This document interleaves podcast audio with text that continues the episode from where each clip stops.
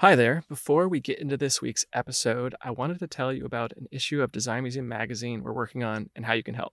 The issue is called The Policing Issue How One of the Most Powerful Institutions Functions by Design, out later this spring. You can help this special issue come to life via Kickstarter. With your support, it'll feature 16 artists, designers, researchers, and writers of color paid for their contributions to this special edition of the magazine. The policing issue will explore the relationships between design and policing, from the physical objects currently in use by officers to the ways in which design perpetuates unjust practices rooted in policing. And we'll even talk about the design of the protest movement. Help us raise $20,000 between March 1st and March 30th to help make this special issue happen and help us make important impact with this content. Check out designmuseumeverywhere.org and click on support our Kickstarter campaign to learn more and make your pledge.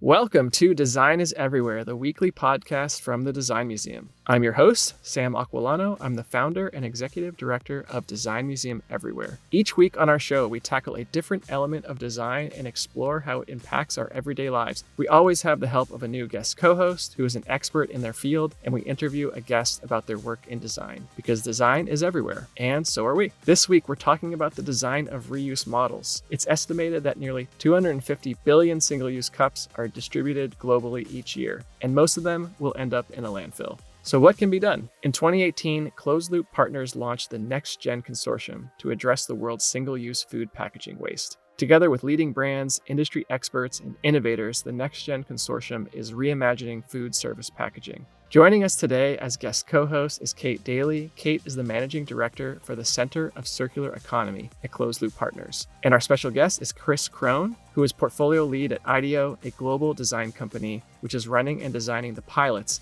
in the San Francisco Bay Area on behalf of NextGen Consortium. But before we dive in, some news from the Design Museum. Check out our We Design exhibition conversation cards. These incredibly well designed cards bring our We Design exhibition to your home, right to you. We Design is an exhibition that we put together that brings together creatives from different backgrounds to examine and celebrate the range of career paths and applications and their impact in design. The deck includes stories from creatives in a variety of design industries, and it includes statistics and topics of discussion around diversity and equity in design. The deck can be used alone or with friends. Hey, you can even use it over Zoom. Why not? And it's available to order now on designmuseumeverywhere.org. And with that, on to this week's topic about the design of reuse models. 11.5 million metric tons of plastic waste are entered into our oceans every year. So, designers are rethinking a new generation of reuse systems to mitigate the harm on the planet. Closed Loop Partners, an impact investment firm, launched the Next Gen Consortium to explore these sustainable alternatives. And their first initiative sets out to rethink the single use to go fiber cup. I'm excited to chat with our guest co host this week. I'm joined by Kate Daly. Kate is the managing director for the Center of Circular Economy at Closed Loop Partners. There, she leads a team for research, analysis, and collaboration to accelerate the transition to a circular economy. Previously, Kate has served as senior vice president at the New York City Economic Development Corporation and as the executive director of the New York City Landmark Preservation Commission. She holds a BA from Cornell University and a master's in historic preservation from the University of Pennsylvania. Kate's work at the Next Gen Consortium is improving the design of reuse models. Kate, welcome to the show. Thanks, Sam. Great to be here. Ah, it's great to have you. I'm excited to learn more about this. I want to learn about your work at Closed Loop Partners. So tell us about that. And what is a closed loop economy? What does that even mean? Well, a circular economy, it's actually a concept that's been around for a long time under different names.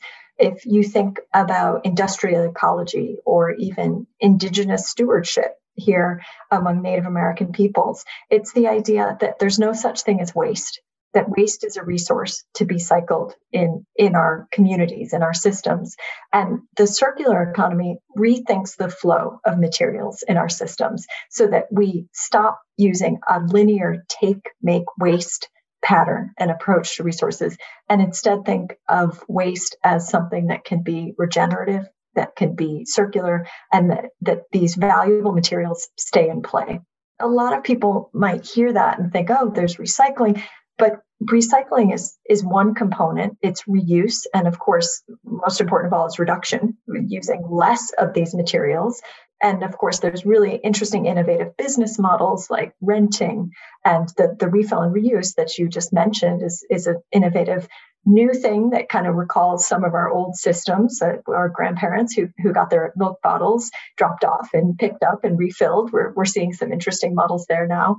But I think one of the most important things about the circular economy is the, the R of redesign, because it's at the moment of design that the entire life cycle of, of a product or material is determined. At that moment of design, a designer is making the decision whether this is going to end up in a landfill after one use.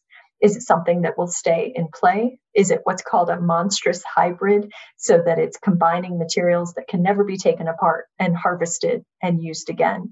And so that moment of design is, is so critical for thinking about is it going to stay in play? Circulation, is it going to be disassemble. I was thinking about recycling as, as, you were saying that, but then I was also thinking it just seems like we're so far away from what you're suggesting in terms of like just so much waste. But you also mentioned indigenous people and some of their practices. Can you say a little bit more about what that means? Well, circularity is not a new concept. It's just that free market capitalism and ideas of planned obsolescence and uh, you know continually innovating and developing new and diverse types of, for example, packaging. Um, that that sort of diversity is is often at odds with the recovery systems that we have in place, and and so when you look at a more cyclical approach. When you look at remanufacturing, for example, in the auto industry in the US, used parts, uh, there's a huge economy around used parts. There's an economy about rental cars. Uh, there's economy around used cars.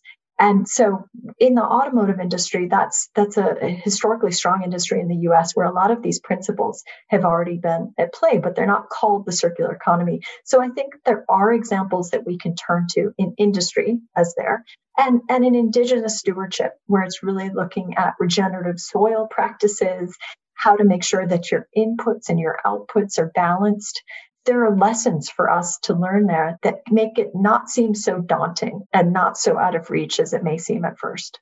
So this sounds like this is what led to the Next Gen Consortium. Can you tell us a little bit about what the consortium does and what you're all thinking about? Yeah, absolutely. The the Next Gen Consortium is, is something that Closed Loop Partners launched in 2018 in partnership with Starbucks and McDonald's and, and several other companies like Coca Cola, Nestle, Wendy's. And it really was to address this challenge of the single use fiber cup.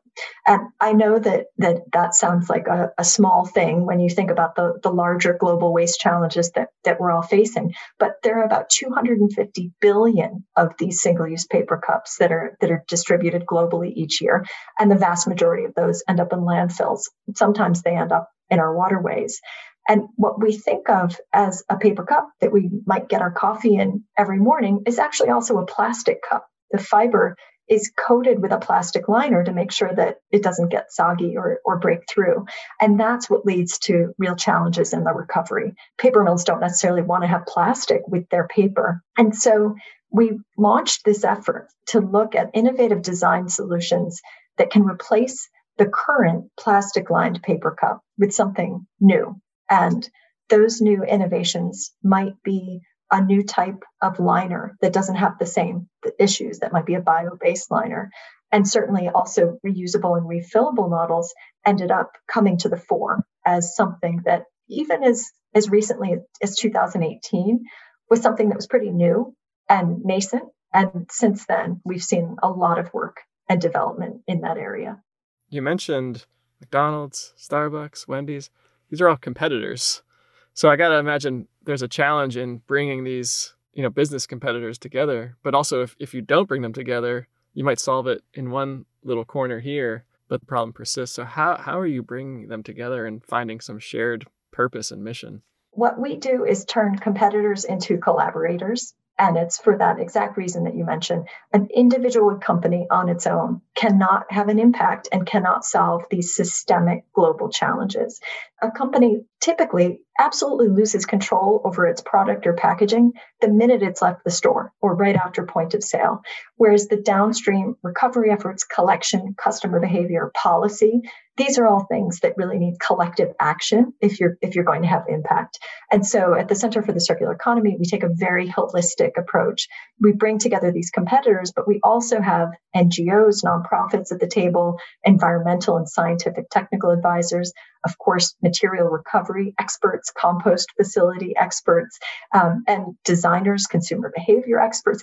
We have a big tent and we bring everybody together to really look at every stage of the value chain, both upstream and downstream, to identify where are the negative impacts and also looking really closely at what are some unintended consequences we could introduce by bringing in a new approach to design, by bringing in new material innovation. And so we do a huge amount of testing and refining. And so we've tested these innovative new solutions, whether it's the paper cup or the refillable cups or cups made of innovative materials like seaweed. We test them for performance and durability. We test them for microplastics. In the case of fiber cups, we test them for repulping at paper mills to make sure that they can extract a good percentage of, of paper. And we test the wastewater that comes out of that process. And it's all part of de risking innovation and serving as that party that can link the disruptive innovations and startups and entrepreneurs with our global brand partners and and de-risk these products can get on their shelves or or go into service for them without having created a trade-off or an unintended consequence that has another negative environmental impact that we we want to anticipate and control for. People might have a sense of the fiber cup journey right? From from a tree you know to a to a cup and then into a landfill as you as you mentioned. The alternative you mentioned this as well is maybe a reusable cup. What's the, what's the journey of that look like? It's a great question because the it's so dependent on the type of material that's chosen for the cup. And so for the fiber cup, the, the journey, that's exactly what we've mapped. From the very first days of the consortium, we mapped out the current journey of the cup and it ends, we, we drew a graphic of it, of it and ends in this really ugly looking landfill. And then the future journey of the cup where it's it's going to a compost facility or it's being recycled and harvested because the fiber is really quite high value and, and desirable as a market commodity. And that's what we're always looking for. What is the way that we can pull materials through the system instead of just pushing them through? And what all of us do every day is we push materials into the system that nobody wants and where there's nowhere for it to go but a landfill. And we want to upend that. And so with the fiber cup, that's valuable fiber. How do we incentivize every player along the value chain to keep that pulled through. And with reusable cups, it's similar. Just because they're reusable doesn't mean that we don't also have to account for their end of life recovery. And so, in the case of, let's say, an aluminum or a stainless steel cup, that has a pretty high carbon footprint upstream in terms of extraction, even if it does have a high recycled content. And so we need to make sure that we have a good understanding of how many times that needs to be reused before it's competitive with its single use competitor. Yeah. It's fun to think of cups as competing with each other. Yes, it's cutthroat, the competition between these cups, no holds barred.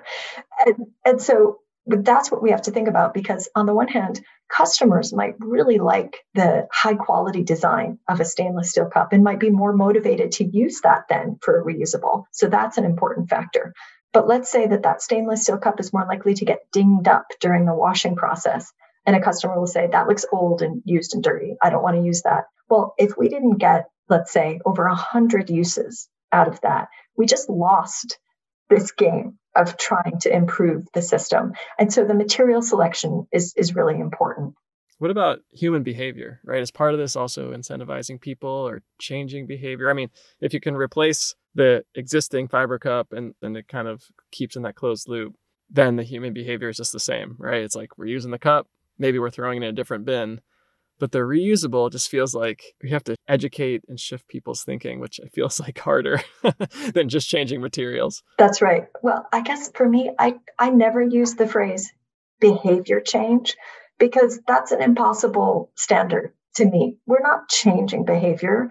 Even the greenest among us are still not able to control what opportunities or options we have And so I think the way that I look at it is how do we create more options and choices for people that that are the greener choice, but that are also affordable and inclusive. And we're all downstream of decisions that have been made so long ago. And so when you go into that coffee shop, you don't have control over the, the design choices that were made early on. You can choose to bring your own cup. Some cafes won't accept that for different reasons. And so I think because we have so little control of, of those upstream decisions, it's on the, the retailers and the brands to make sure that they have tapped the right type of innovation. And the work that we do at the center very much focuses on consumer engagement and gleaning consumer insights about what are the different occasions where people use a cup. It, in another initiative that, that we launched last year, our consortium to reinvent the retail bag, we did extensive research into when do people need a bag? Why do they use it? And where is the single use plastic bag flawed? It's not the perfect solution. How do we replace it with reusable bags, with incentives for customers to bring the bag that they already own? A lot of these consumer behavior insights are relevant to the cup, to the bag, to so many other products that are these iconic products we use every day in our lives. And so I think that we need to provide better options for consumers instead of asking us all to to change our behavior that simply aligns with the options that we're given. Yeah, that makes sense. Amazing work. Thank you so much for sharing it with us. Thank you. Listeners, if you'd like to learn more about Closed Loop Partners and their work in the Next Gen Consortium, you can visit their website, closedlooppartners.com. And Kate, please stick around and we'll bring Chris into the conversation after a quick break. If you like this podcast, check out our Kickstarter campaign for our latest magazine special issue. It's called The Policing Issue How One of the Most Powerful Institutions Functions by Design, out later this spring. At the Design Museum, we're always working on projects that explore the transformative power of design, whether it's our educational programs, the Workplace Innovation Summit, our books. This magazine is no exception. We're tackling how institutions are defined by their design. With your support on Kickstarter, it will feature 16 artists, designers, researchers, and writers of color who will pay for their contributions to this special issue. The policing issue will explore the relationships between design and policing, from the physical objects currently in use by officers to the ways in which the design process perpetuates unjust practices rooted in policing, all the way to the design of the protest movement. Help us raise $20,000 between March 1st and March 30th to make this happen. Check out designmuseumeverywhere.org and click on our Kickstarter campaign. We're back and we're joined by our special guest, Chris Krohn. Chris is a project lead at IDEO, a global design company, and an innovation partner for the Next Gen Consortium. Chris has his MBA in design strategy from the California College of the Arts. Since then, his work has focused on circular economy initiatives in partnership with leading Fortune 100s like Nike, Starbucks, and Coca Cola. He is currently leading the Next Gen Cup Challenge. Chris's designs are pushing the boundaries of what's possible and achievable through innovation. Chris, welcome to the show. Thank you so much for having me. Great to be here. We've talked about OpenIDEO on the show before, but can you tell our audience what is OpenIDEO? How does it work? OpenIDEO is a um, open innovation platform. We have a community of uh, a few hundred thousand designers and creatives and innovators from all over the world um, who participate in um, challenges, come together to solve problems, and tackle big, sticky um, issues that are going on in the world. Uh, generally, we'll be focusing on social or environmental causes um, and really using that global community to learn and bring in a diversity of perspectives so that we can learn faster and more effectively together. That's awesome. The power of the crowd, so important. We talked a little bit about this with Kate, but I'm curious your perspective of, you know, we love talking about design challenges. So, what is the design challenge that these one time use cups pose to the world? Well, so the, you know, one of the challenges with the current sort of traditional single use cup that we're all quite used to is uh, many of them have uh, some form of a plastic liner uh, within the, fiber paper cup. Many consumers don't aren't aware of that, and it seems like it may be recyclable or compostable, um, but it's much more complex. And we also have um, a disconnect with recovery infrastructure in many regions of the, the country and the world. Um, so those cups, in, in many cases, are not recyclable or recoverable that leads us into um, the, the challenge of designing a, a new service or a new system that can can begin to remedy that issue um, and, and create a new offering for customers to engage with. How, how does it work? So the you know it's the next gen cup challenge for folks who haven't participated. You know what does it look like uh, to put on one of these challenges? Well, Closed Loop really took the, the lead in bringing together um, an amazing array of, of corporates um, and, and partners um, that really have the present the opportunity to create change at scale, given the volume um, and the, the scope of, of their organizations on a global level. So once those folks come together, we we begin the work of deciding uh, what is the right messaging, what's the right framing of the problem, and how do we present that in a way that's going to activate, excite, and ex- inspire designers, problem solvers, startups, even large organizations who are already maybe creating innovations in, in their labs or their studios uh, to come together and, and start to approach this problem. So we'll, we'll put the call to action out. We call it a how might we statement. And we then do a lot of work in getting the word out. So, reaching out to the right segments of innovators, of designers, um, identifying who we'd like to be engaging with, and also thinking behind the scenes on what's the evaluation criteria? What does success really look like as we, we begin to get innovations submitted? Can you share some of the things that came out of this, some of the innovations? I don't know, are, are, there winners to the challenge? Absolutely, yeah. We, we saw such a range of, of concepts, um, everywhere from student teams who saw this, you know, as a great opportunity to explore and expand some of their collaborative measures um, and, and, some of these early stage ideas, all the way to large publicly traded companies. We did ultimately select a range of winners. We saw uh, nearly 500 submissions from over 32 countries and ultimately, uh, we selected 12 of those winners uh, to receive funding, six of whom went on to an accelerator program that uh, Closed Loop and IDEO ran together. Ultimately, we took uh, four of those concepts, two of which were reusable cup systems, uh, and moved them into a series of live pilots um, across the San Francisco Bay Area. Oh, wow. I, I want to hear more about those. Can you tell us what the pilots? I'd love to hear about both. How did each one of them work? Uh, what's the process and the system behind them? So the pilots were really a culmination of, of sort of an iterative series of de-risking endeavors.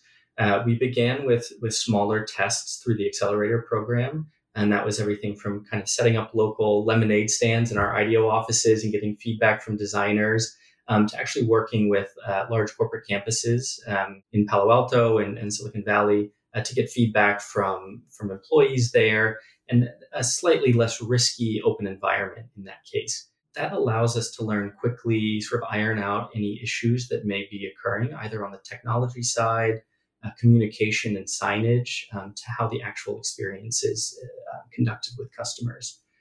From there, we were able to then introduce it live into the, the sort of open market. So we were able to partner with 14 uh, cafes across the Bay Area. We we're in Palo Alto, Oakland, uh, and San Francisco.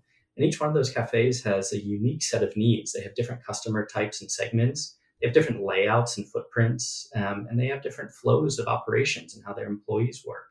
So that's really presents us an amazing testing bed to say, how do we then create a system or a service that works for as many stakeholders as possible while figuring out what sort of needs to be true and then what can be variable and customized for the needs of different cafes and, and locations. Hmm. So take me through the experience. I show up at the cafe. I don't drink coffee. Okay, so let's say I order a tea or I order a lemonade. What happens then, and what happens through the whole process of reuse? Exactly. Well, I'm, I'm glad you brought that up because it, it is not just for coffee. It's for all beverages, hot and cold. Good, um, good. And, and we really put a lot of effort into designing the cups to ensure that they did work for a range of temperatures and, and types, uh, even smoothies if you're so inclined. Oh, that's my drink. There we go. We're talking smooth. I get I go to the cafe and I order a smoothie. What happens next? Well, it really actually starts before that. And so one of the things that that we recognize is that this is a new relationship that customers are going to be having with the cup. Typically, it's not something you think all that much about. You order, as you say, your smoothie, and you're thinking about your smoothie, and the cup's simply a vessel by which that is delivered to you. Now, here we are requiring, you know, just by the nature of, of a reusable cup, we're requiring a new set of actions. So we really have to think about awareness as that first step. Um, and that can happen either through social media. Um, many of our cafes were actually putting out email lists and blasts and social media ads, and they were seeing great engagement. A lot of people were very excited and expressed that excitement online. Once you walk into a cafe, it's important to have signage so that you're aware that this new service exists. Finally, you'll go up to sort of in the first portion of things, you'll go up to the, the barista and, and you'll place your order. And there are some decisions to be made on the design side as well one of the things that we really learned is that there is a difference between opt in and opt out. Meaning, if you're ordering and decide to uh, to order in a reusable cup and you ask for that, that, that's one possibility. But there's also the instance where it is presumed that your order will come in a reusable cup, and that helps to set new norms and establish new standards. So those are some of the decisions we we experimented with um, during those pilots. From there, you'll place your order and you'll associate yourself as a user with that cup so that once you check it out, like a library book, um, there's ultimately a moment in which you're going to be returning that. Um, and that can happen also in a number of ways. One of the biggest learnings that, that we had was this experience really has to be seamless. So integration into existing operations, existing technologies like point of sale moments or point of sale software platforms that these cafes are already using is going to lower the barrier for customers. It's really quite an odd experience to create a profile for a cup, right? Suddenly on, on a technology platform. So the more that we can plug into what's already happening, the better. From there, baristas will create your smoothie as they typically would. And there too, we did a lot of thinking around how do we streamline that flow for barista operations. You know, even uh, a few seconds can be a, a real backlog at busy times. Um, so making sure that things are placed well, that you can easily grab and de-nest those cups, uh, that they work with the current machinery that they're using to make uh, the beverages, um, and then ultimately, at the point of handoff with customers, we need to make sure that that is also as smooth as possible, uh, and also that customers can select the right order in the right cup. So once the barista hands off the, the beverage to you, it's important to make sure that you're getting the right order and that the right cup's going to that customer. So there are some features that we explore. Um, for instance, scanning. There are a couple different technologies such as QR or RFID um, or, or other barcodes even to ensure that the, the customer has the right item. I think it's also important to note when we mention scanning is that we're not tracking users or gathering data and following you around with your beverage. We hear that a lot. It's really just to ensure that uh, that cup is going to be returned, and if not, um, someone is ultimately you know responsible for that item. Again, just like a library book. So you you get your order and you enjoy it as you would typically. You can enjoy that in a cafe environment if you're so inclined, and return that cup right there in that case, it's quite similar to ceramic uh, mug. Uh, but the real beauty of the reusable system is that you can leave, right? it, it is a to go, enabling a to go um, experience. So you can travel on to work, jump into your car, drive to where you need to be, and consume that beverage at, at your leisure. And ultimately, uh, when you are uh, completed, uh, you know, when the process completed, when you're done and ready to return that cup, there will be moments to drop that cup off. And so that's also a big design consideration because that's really getting into all of the sort of um, new service system thinking that would not typically be um, considered for a single use cup. So when we're thinking about dropping off the cup, that can happen in the cafe you ordered it in or another cafe. Um, ideally, you know, uh, in the future, that will also be available on street corners um, or in, in public transit sites, but we're a little bit further away from that now. And it's also thinking about what is the experience of dropping that cup off? How far are customers traveling with that cup? Where do we need to design those drop points to be in order to plug into their natural flow? You know, are they commuting to work? Are they going home? Are they on their way to the gym? And how can we ensure that that drop point is conveniently located so you're not hauling a bunch of cups around for you know, prolonged periods of time? And then there's an entire back end logistics system to consider. These cups need to be um, logged, um, picked up by a, a, logistics provider, and ultimately cleaned and sanitized. And that's you know really paramount for this the system to work is hygiene and sanitation. So ensuring that's happening at the sort of highest of standards that you can quality check and control uh, how that's happening, and then redistributing those cups back out to the cafe providers uh, so to start it all over again. Chris, we were fortunate in that we wrapped up these pilots early last year before the pandemic started shutting down cafes and, and restaurants. What do you think the impact has been and will be of, of COVID 19 on people's attitudes toward reusable cups? It's a great question. Yeah, in fact, we actually bridged the pandemic. Um, the last few days, really the last week or so of the pilots, were kind of as the pandemic was was becoming a thing here in, in the US, which actually yielded amazing learnings because we got to understand how folks were perceiving hygiene, cleanliness, and reusability in a pre-pandemic world and then sort of in a post-pandemic world. And I think the biggest impact that, that we saw is there's a difference in perception when we're using words like reusable, even though it's very similar to ceramic dishware in a restaurant. There's just a higher level of sort of thinking that folks are going to be applying to this sort of a service. So there are two real learnings that we had around hygiene and sanitation. There's both the perception of and the, the actuality of hygiene. And so those are really twofold. The perception of is how we're communicating, how we're displaying the cups, you know, making sure that every step of the process feels, looks, and, and is clean. And that is even in, in the mobile app or the, the checkout experience. You want to feel like you're, you're at a, a sophisticated and clean um, service. And then there's, of course, the actuality of hygiene. And that's looking at um, standard health and safety regulations. What are the typical protocols for dishware, for catering services? Meeting those and really exceeding those and, and ensuring that that's true uh, every step of the way. Chris, I wonder if you can describe one of the designs of from the pilot, you know, in detail, the materials, the, the look, the feel. Yeah, of course. Yeah. We, well, I think what was great about the pilot is we were working with two different startups, Cup Club and Muse, um, who have different cup designs. And so that allows us to learn more quickly, again, is, is to what are customers desiring, what's appealing to them, um, and, and how are the things, uh, these, these items moving through a system. Uh, so the Cup Club cup is, is a really lovely uh, form factor. It's sort of just an, an, eggshell white. It actually has slightly rounded uh, curves to it, almost egg like in its form. The outside has a really nice texture to it. It's made of polypropylene. And the lid is nicely fit on there. Really, in, in some ways, the lid looks like a, a sippy cup you might remember from being a kid or if you have kids, you, you may uh, see these more often. And and again, that uh, those considerations have really made it uh, quite a desirable form factor and visually appealing.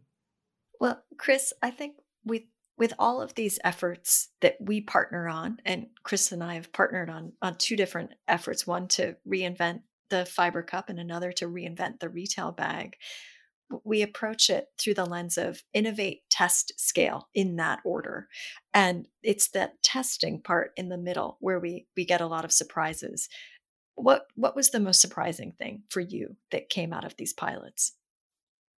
I think there are a couple things that really stood out that were surprising and exciting.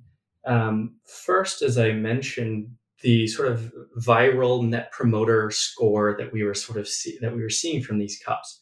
Um, people are hearing about them on social media. They would maybe come visit the cafe one day, uh, see that this system was happening, and more often than not, we were hearing, "Finally, I've been waiting for this, uh, and it is finally available to us. It makes so much sense." These individuals were then coming back the next day with coworkers, with friends. Those friends were coming back with other friends. Um, so we really sort of saw that viral um, promoter aspect uh, occurring quite organically, which was really exciting. The other big surprise I think we saw was in the design of the drop points and that point of return, because again, that's sort of the portal that uh, from cup as vessel to cup as service and into system. And so, thinking about where those drop points are placed, uh, we really learned a lot. We started to, with permission, of course, um, tracking where users were, how far they were traveling. And so that started by simply asking, "Hey, we're doing a study. Uh, can we can we sort of follow you and, and see where things go?" And we are using uh, some web apps that we built um, to actually create a, a live map and understanding where traffic and pattern flows happening in a city and about how far are people traveling with these items before they're done or ready to let go. Um, and what we found was it's roughly in an urban area, of course, this is San Francisco, and Palo Alto, which is semi urban, suburban. People are traveling an average distance of about 0.2 miles, which falls into what we call a pedestrian walkshed. And so that was a big learning for us because from there we can start to understand the, the actual geographic layout of cafe to drop point and then where are these items going to travel to be washed and then be returned.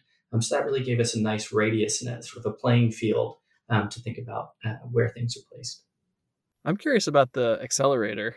So everything you've described, Chris, there's it sounds like there's about a million different touch points and systems and messaging that need to be designed. So how did that accelerator work to help map those out and really craft it? Because this is not just designing a cup. It, there's so much surrounding this cup.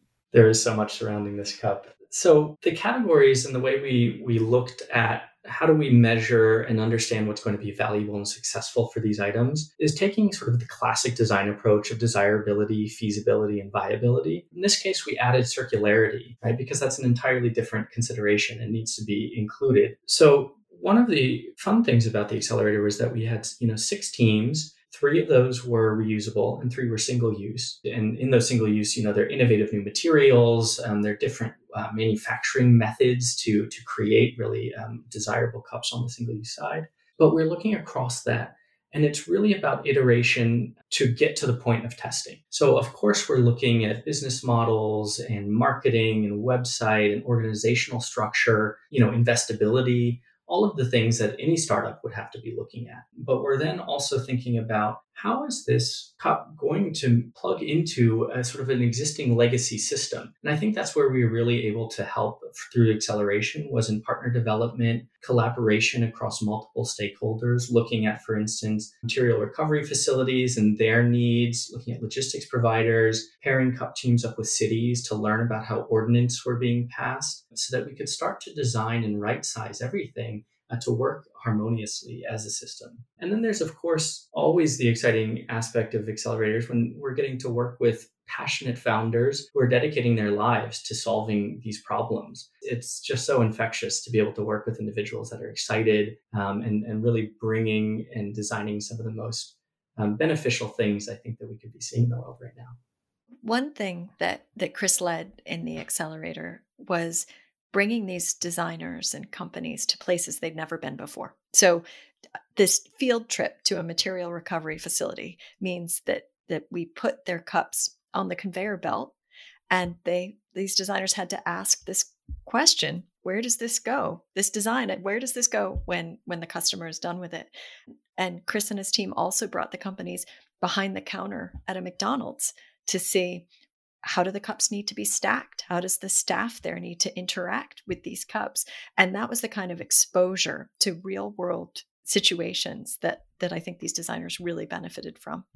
I'm curious how you see these findings, these pilots and learnings relating to areas outside of cups, right? There's other, you know, single use things out there. So how do you see this all kind of like inspiring what's next? The cup is just the beginning, really.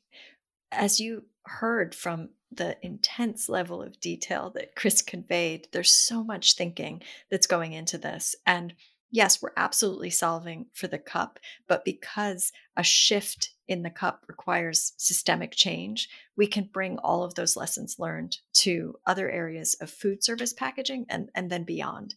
And so we see a, a huge opportunity in the cup being a, a teaching tool as we explore what is the impact of policy consumer behavior? How, how does innovation truly get integrated when it's disrupting the status quo? Those are lessons that we can carry into other areas beyond the cup. So, what we were really doing is shifting the definition of singular product to product as part of a system. And those learnings apply really everywhere. Right? you know that it's it's in how are you communicating and aligning values needs and must-haves for stakeholders. It's how are you shifting sort of legacy operations and identifying the gaps to connect that as a system. Um, so those learnings and and those communication styles and the decisions that we have to face uh, for COPs really apply um, to any type of product as we shift it into a, a system and a service yeah, wow, it's fascinating. The the humble cup, but it's this is such important work. So thank you both for sharing. Chris, thanks so much for being here. My pleasure. Listeners, to learn more about Chris's work, visit ideo.com. And now it's that time. Every week we share our weekly dose of good design, our examples of good, thoughtful design that has impacted us or others in a meaningful way. I'll go first. This week, my weekly dose is for all the moms out there, particularly the working moms. I saw this on goodmorningamerica.com. Sydney Williams is a working mom. Uh, she has two sons, ages two and six months. And while she's caring for them, she's also the global director of brand marketing for GE. Working moms might just be the most undervalued workers in our society, and we are just leaving them behind and unsupported. And the pandemic is stretching their work and home lives seriously to the limit. So, as the article by Kate Kindelan states, at least 275,000 women left the labor force this January alone, which pushes the total since the start of the pandemic to 2.3 million. That's 2.3 million leaving the workforce. That's from the National Women's Law Center. Uh, so Sydney had this idea. She rewrote her resume, but this time she only listed the skills she has learned as a new mother. And as she said, the result was very emotional for her because what she wrote looked a lot like her professional resume, right? This, this is, this is a job. Uh, so I want to share a couple of the skills she mentioned.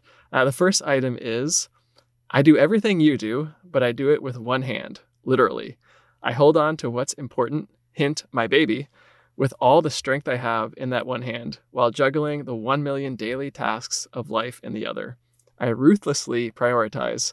Every day I grow stronger and more efficient as a result, which I love that. Uh, another one I'll share I maintain positivity while my patience is pushed to the limit. My team has meltdowns, emotions run high, new challenges arise daily, I lead with compassion, listen to debate, and encourage results through compromise. That one hits close to home for me since my home team includes a three year old and a one year old.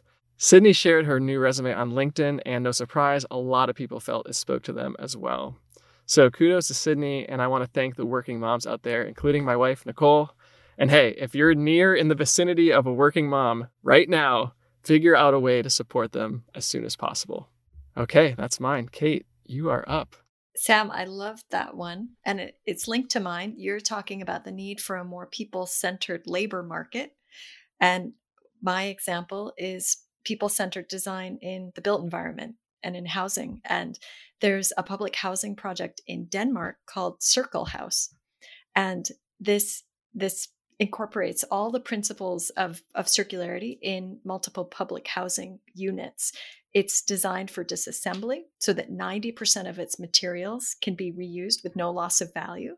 All of those materials are documented in what's called a materials passport, and the units are built on principles of modular design. So the tenants can even move existing walls as their living needs change. And I love this example of environmentally friendly design that doesn't need to sacrifice comfort, affordability, and flexibility. So cool. Thanks so much for being here. This was a lot of fun. Thanks, Sam. I had so much fun.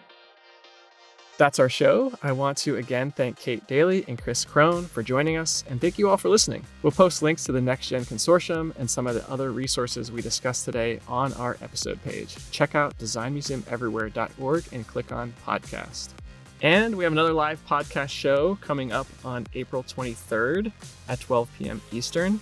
We have Susie Wise, the former director of the D School at Stanford's K 12 lab, who's currently teaching and writing a book for the upcoming D School book series.